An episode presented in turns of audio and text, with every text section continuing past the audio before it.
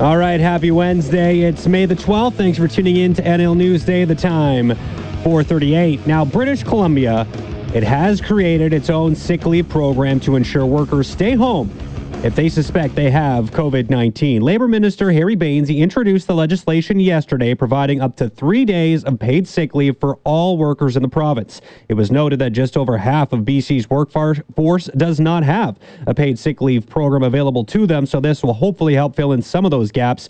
Now, this temporary sick leave program begins next month and will be effective until the end of the year, at which point it will be replaced by a new permanent policy. To talk more about all this, happy to welcome back to Newsday the Labour Minister of the province of BC, Harry Bains. Minister, how are you this afternoon?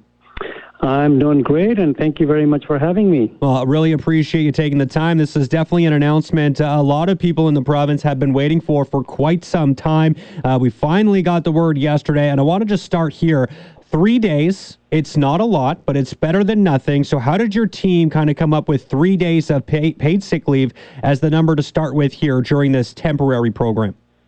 Yeah, so I think you know what we need was to have a support system for, for workers who are sick to stay home uh, without loss of pay. At the same time, uh, we also know that the employer, many employers are hurting, and uh, that we need to support them as well.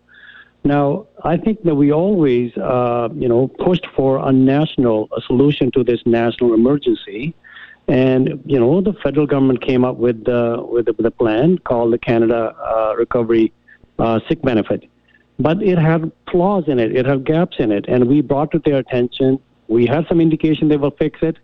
Uh, one of them being that uh, you must lose 50% of your income or 50% of work in a week in order to qualify for that. The second one is $500 per week if you qualify, which is less than our minimum wage. So we uh, pushed the federal government, and they couldn't fix those gaps. They refused to fix those gaps. So here we are. We said we will take it on. And one of the gaps uh, is that when the worker is sick uh, on one day uh, or waiting for uh, their COVID test, they lose a couple of days. Uh, they weren't qualified for under the federal program. Now, this program that we brought in will qualify, then they will not lose any pay. They will be paid fully. Now, there are two parts to the bill that we implemented, and you mentioned a bit about that. First is to deal with the short term, to deal with the COVID during the COVID time, which will take us till the end of this year. So every worker is entitled to take up to three days if they have a COVID-related illness uh, with full pay, and the government will reimburse the employer uh, up to $200 per worker per day. And then uh, starting January 1st, after we will go through consultation with the workers, with the employers, we will have a permanent uh, sick leave program in place uh, so that we never had uh, the situation where workers have to make a decision uh, when they're sick to stay home or uh, lose pay and or go home, go to work sick and and and transmit the sickness to other workers. So I think uh, we're dealing with uh, these two areas. Yeah, well, yeah, definitely looking forward to seeing what that permanent program does look like. But obviously, that's coming uh, a few months here down the road. When it comes to this temporary one, though, uh, I, I, just wanted to get a little bit of clarification because I'm a little bit confused on one thing. It was said that people's sick days with their employer won't be eaten up by this. So does that mean, like, say, if an employer already offers 10 days of paid sick leave, that through this program, I guess an employee would now be entitled to 13? Is that how that kind of works now? No, those who already have a sick uh, benefit plan or sick days uh, in their workplaces will continue to use those.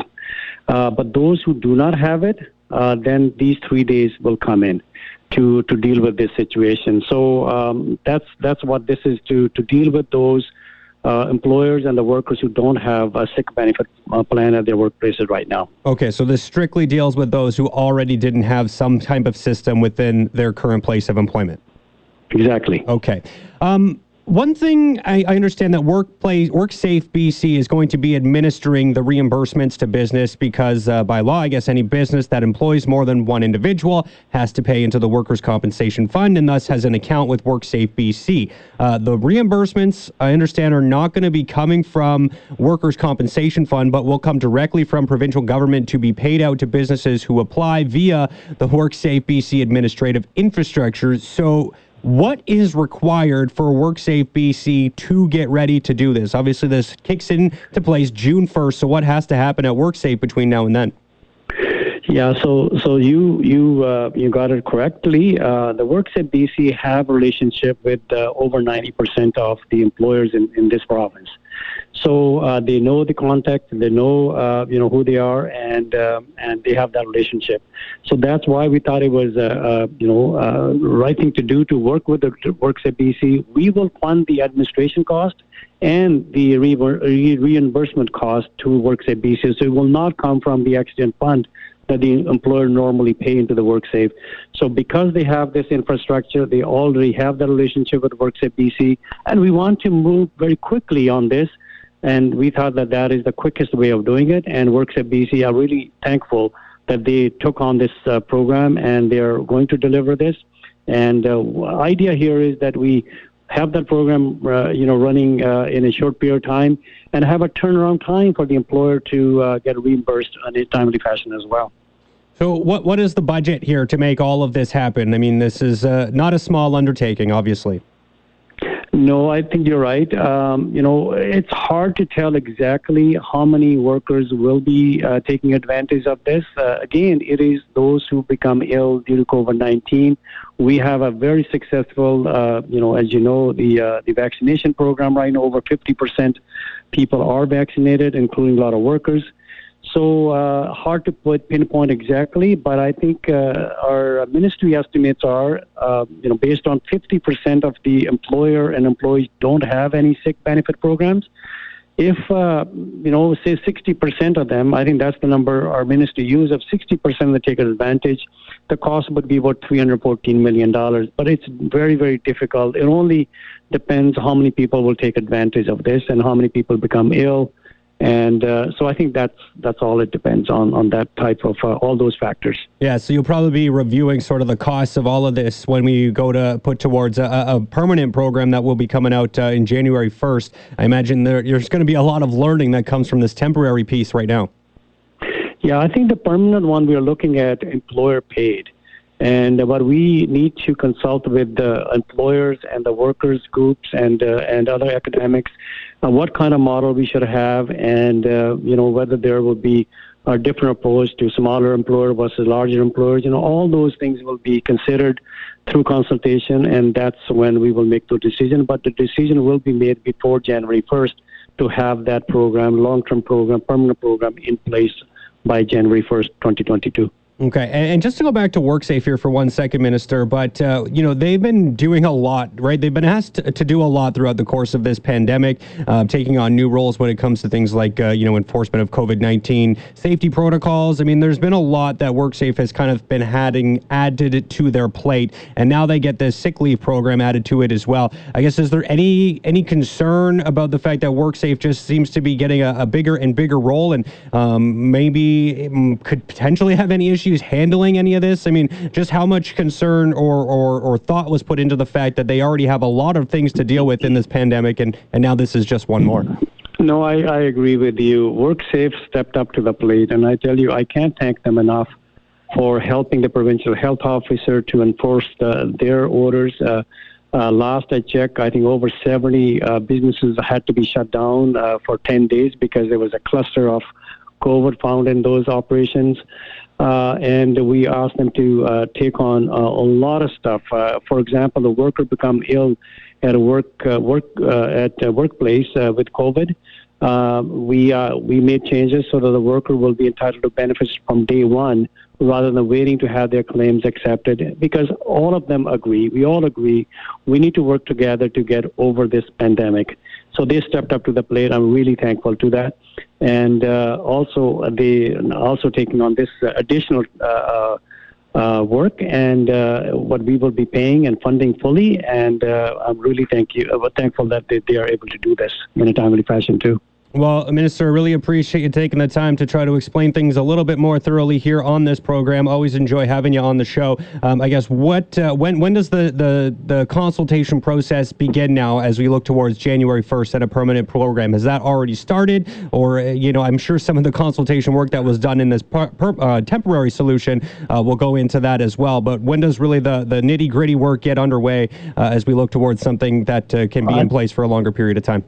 I think soon as we finish this bill here, uh, we will start the consultation. And I think because we want to talk to everyone we could who will be impacted with that decision, especially employers, small empl- small businesses, and workers, their representatives. And we want to learn as much as we could so that we do it right.